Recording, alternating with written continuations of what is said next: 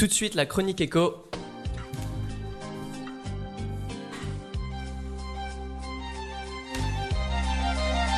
Dans le studio de la radio, dans le studio, j'entends la voix de mes échos. À vous, Julie et Émilie. Euh, bonjour et bienvenue dans la rubrique éco. Aujourd'hui, nous allons aborder le sujet très actuel du développement durable. En effet, aujourd'hui, plus que jamais, la question de la place de l'environnement dans l'économie mondiale se pose car ce sujet est au cœur de tous les débats.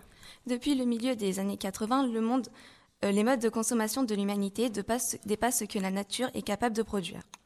Selon les estimations du Fonds national pour la nature, il faudrait 1,6 terre pour assurer les besoins d'une population mondiale toujours croissante. La croissance économique est-elle compatible avec la préservation de l'environnement?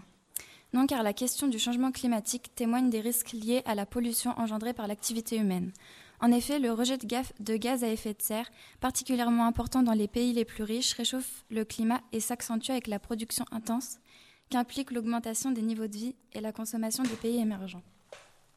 Mais il ne faut pas oublier que cette pollution prend d'autres formes comme le déversement des produits chimiques dans les cours d'eau ou l'enfouissement des déchets. Depuis 30 ans, les émissions de dioxyde de carbone ont augmenté au niveau mondial. Si les pays riches qui en représentaient un tiers en 2013 ont largement réduit leurs émissions, en revanche, celles-ci progressent dans les pays en développement et émergents. En parallèle, la forte demande en ressources naturelles pourrait entraîner le risque d'épuisement de ces dernières. Selon l'ONU, si l'humanité continue sur sa lancée, elle consommera en 2050 trois fois plus de matières premières qu'aujourd'hui, bien au-delà donc de ce qui est supportable. Ce vendredi 13 octobre se tenait l'inauguration de la toute première éolienne en mer flottante française. Elle sera bientôt installée pour deux ans à 20 km au large du Croisic et aura la capacité d'alimenter en électricité 5000 habitants. C'est donc une bonne alternative aux ressources épuisables. C'est en 1983 que la Commission mondiale sur l'environnement et le développement créée par l'ONU en 1983 publiera le rapport Brundtland donnant naissance au concept de développement durable. Il y est défini comme le développement qui répond aux besoins du présent sans compromettre la capacité des générations futures à répondre aux leurs. La notion de développement durable se fixe comme objectif d'apporter une réponse aux deux grands déséquilibres planétaires, la répartition inégale des richesses et la dégradation de la biosphère. Tout le monde peut contribuer à la mise en place du développement durable, comme nous le faisons ici au lycée. Oui, en améliorant la biodiversité grâce à l'implantation de ruches d'abeilles noires, qui sont les abeilles locales.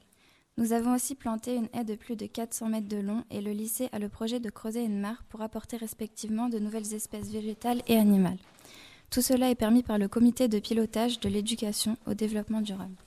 Le lycée met aussi en place le tri des déchets en mettant d'un côté le pain qui sera reversé à l'association Pain contre la faim, de l'autre les déchets compostables utilisés comme engrais dans le jardinage au lycée et pour terminer les déchets non compostables.